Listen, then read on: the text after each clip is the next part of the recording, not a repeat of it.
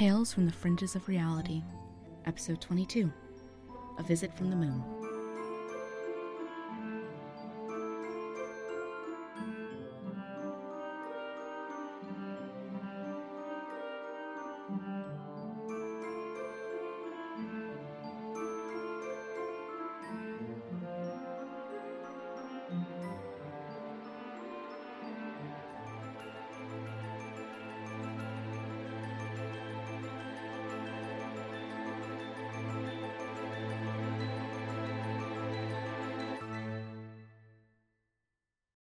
I'm not even sure if they're awake yet, Elle.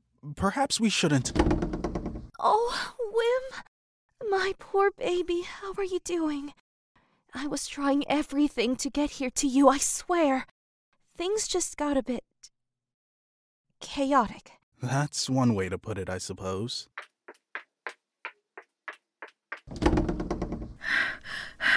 Is she really here?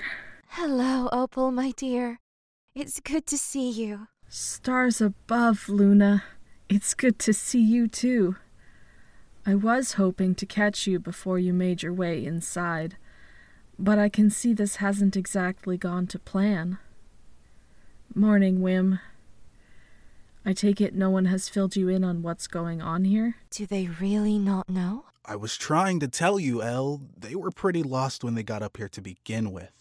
Memories patchy in a way I hadn't seen before, or, well, I hadn't seen until everything that's happened with Minerva, at least. Do you remember me? Some. I couldn't tell what was memory and what was story for a while, though. Hi, Mom. Oh, Whimsy, I am so sorry. It's hardly your fault, Elle. You've been disconnected from the fringes for far too long now. Stars, I couldn't even get a message out to you to let you know that they were here, that they were safe and happy and connected to my kid. Your kid who is missing. Memo filled you in then? A little bit, yes. I thank you for looking over Whim. And Whim, I'm so sorry I couldn't get here sooner. The moon was disconnected from the fringes? You didn't tell them? It didn't feel safe. You were disconnected from us for a few months, and then your child came wandering onto the fringes, not knowing who they were or how they got here. It was difficult enough trying to explain your connection to them. Adding in the fact that they wouldn't be able to go home at all felt wrong. I promise we meant no harm, Luna. And you know how tirelessly we've been trying to get the connection reopened between us and you. I was hoping... No, that can wait. At least until you've had time to catch up with Whim. I haven't seen her, if that's what you're wondering. Though to be fair, I didn't know to look. One thing at a time, Elle. You should have some time with Whim. They've missed you, I'm certain. Is Winston... You know how much he hates that name. Is Wind going to be joining us as well? No. I suppose now is as good a time as any. Whim wasn't the only one to go missing from the moon. We were all scattered, which I think is part of the reason why the connection was fractured, and you were unable to contact me. You were all taken from the moon? How is that even possible? Opal, you don't think... It would have been a good distraction if we had the means to notice. Perhaps she hadn't intended upon sending them all away from the moon, just Luna. That would leave Whim and Winston to contact us. Trying to find our missing moon goddess would definitely give Minerva an opening to take Silver. Whim's memories were scattered upon their arrival, this is true, but they did remember Luna after a while. Likely would have remembered Wind as well, all things considered. Minerva doesn't have proper casting abilities. She could have just messed up, targeted all of them rather than just Luna, catching Whim's heartline in the process and accidentally sending them here. Why would me and Wind be separated, then? We have a hardline, too. But you two started in the same place. She must have interfered with the magnetism, for lack of a better word, of the heartlines. Mary will hate me explaining it like this, will tell me there's more to love magic than just... It hardly matters right now. I can apologize to her later. The heartlines are a bit like magnets, pulling people together. Reverse the polarity, and instead of coming together, they blast themselves apart. It isn't that simple, magnetism or love magic, but that's the gist of it. If Minerva found a way to flip that pole, it would send you and Wind rocketing away from each other. As for Whim, the way Mary explains it, the heartlines are kind of dormant until they're ready. What makes people ready, I don't know, but I'm sure proximity plays a role in it.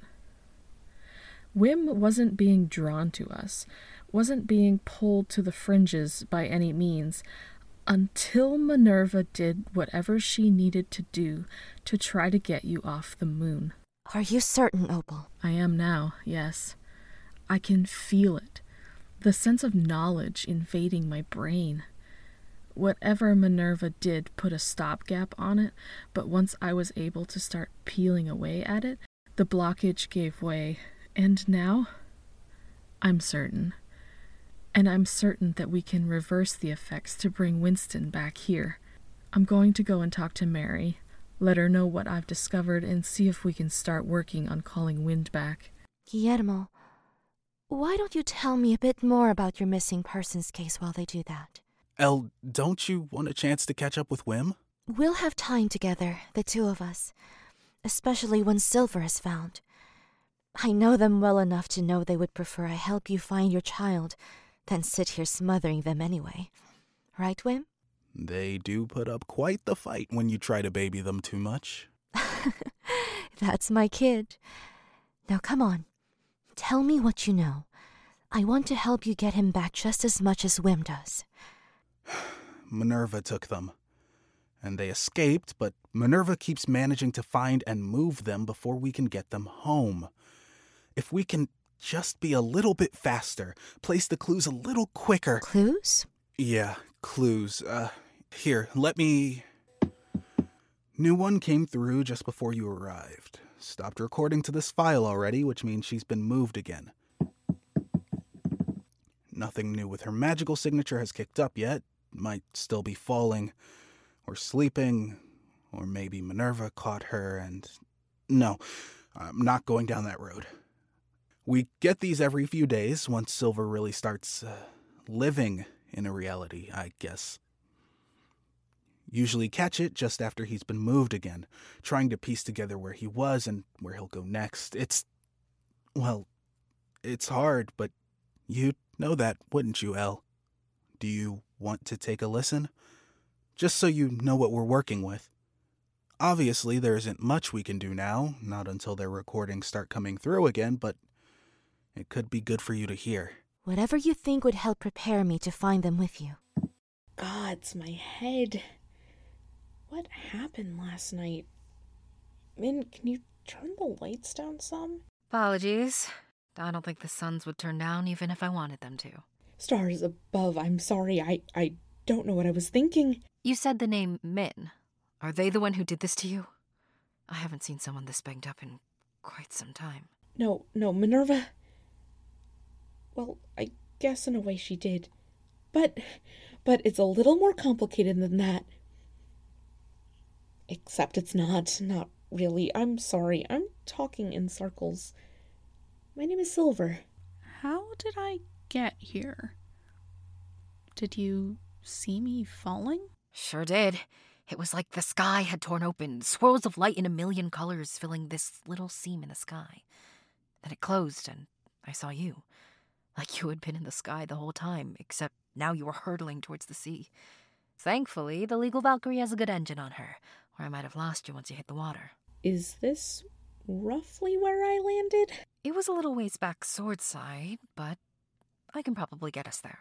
Why? There's something in the water. And something in the sky, I think. Right. Well, I'll get steering. Should be back there in just about a blade cast or so. Rest up if you can. From the look on your face, you'll need the energy for whatever it is you're planning. Deep breath, Silver. Magic here, but weak. That's okay. We could just build it up. Like Jackie and Riv. Stop the flow through me. If I could just get to that seam, maybe I could find Minerva. Or better yet, maybe I could find my way home. The colors don't sound quite right for the fringes. That was mostly gold. Do I still have... I do! Hello, little friend. You're helping me remember better, aren't you? Well, my little Spellerman's egg, do you know what the colorful seam could have been? Maybe it was the void. I didn't really get a good look at it when I jumped. It was brighter than I thought it would be, and not in the golden magic way of the fringes. If I can get into the void... Well, Minerva's out there somewhere. It could be dangerous. Or it could be a good place to hide from her. But it would also be hidden from my family. It could give me the time I need to plan my next move, maybe figure out which reality I'm going to so I could send them a sign. We're approaching the spot. Stars above. Have you never seen the Morning Star sea before? Can't believe you've fallen out of the sky, but never seen one of the most incredible wonders in... Don't say where we are, please. I thank you for all of your help. I need to get moving before Minerva finds me. Are you sure you're going to be all right, kid? I don't like the sound of this at all. I'm going to be fine. I promise. She's very good at listening in and already has more details than she needs. I need to get out of here before she puts all of them together. If you're sure.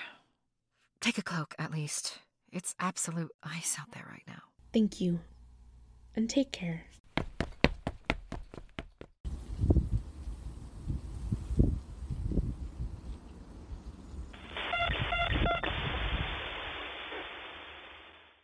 Stars above.